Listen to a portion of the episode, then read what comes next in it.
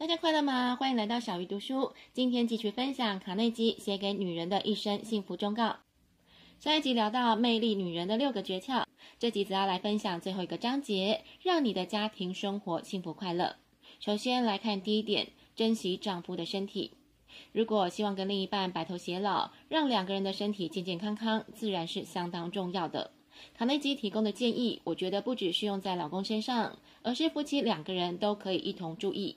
首先是要时刻观察体重是否超标，再来是定期做健康检查，以及第3，不要过度劳累，第4是要有足够的休息时间，而最后则是生活在快乐的环境中。想要拥有幸福快乐的家庭，第2点是要让老公拥有自己的爱好。当然换个角度来说，老公也应该要让老婆拥有自己的爱好，因为既然是在不同环境下生长的2个人，自然在思想或是意见上很难完全一致。因此如果可以尊重对方的爱好，不但是一种礼仪，也是幸福婚姻的首要基础。不过卡内基也提醒各位太太，如果你发现丈夫对爱好表现出的热情远远大于职业的热情，就应该要马上警觉，因为这情况在暗示你某些地方应该出现了问题。你这个时候可以深入去了解，并且帮助他进行调整。第3个方法是，女人的爱好是男人的运气。我觉得这个标题有点难以理解，其实就是承接上一个观点。如果夫妻2个人可以有共同的爱好或是兴趣，就能更增进彼此的感情。而且卡内基认为，如果妻子愿意进一步去理解丈夫的爱好，甚至能共同参与跟分享，会是一个更美好的状况。拥有幸福快乐家庭的第4个方法是，不要喋喋不休。有心理学家曾经展开过调查，当他让1000名已婚男士写下心里认为妻子最糟糕的缺点，几乎所有的人都在第一项写下了唠叨。卡内基认为，这个不起眼的水滴正一点一点侵蚀幸福的石头。想要破除这个婚姻大忌，你可以先做丈夫的合伙人，就是让他知道你愿意做出调整。接着你可以试着忘记自己说过的话。如果你对丈夫提出了一个要求，你可以试着把它忘记，因为这样可以避免你一再的提起。第3个是用温柔的方法达到目的，毕竟大多数的人都吃软不吃硬。最后则是冷静的处理问题，事情发生的当下先不要说话，你可以写在纸上，等到2个人都冷静下来再来讨论。幸福快乐家庭的第5个方法是，别做婚姻的文盲。其实很多婚姻的问题并非婚后才产生，但是许多人在对婚姻还没有正确认识的时候就草草结婚，自然婚后会有许多的状况发生。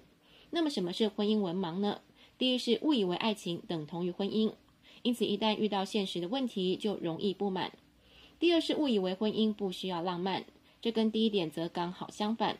也有些人把婚姻看得太过现实，于是放任婚姻枯燥平淡地发展下去。第3个错误是，一切都是对方的错。一旦认为错误都是对方造成，自己就不愿做出改变，这样其实事情是很难有转机发生。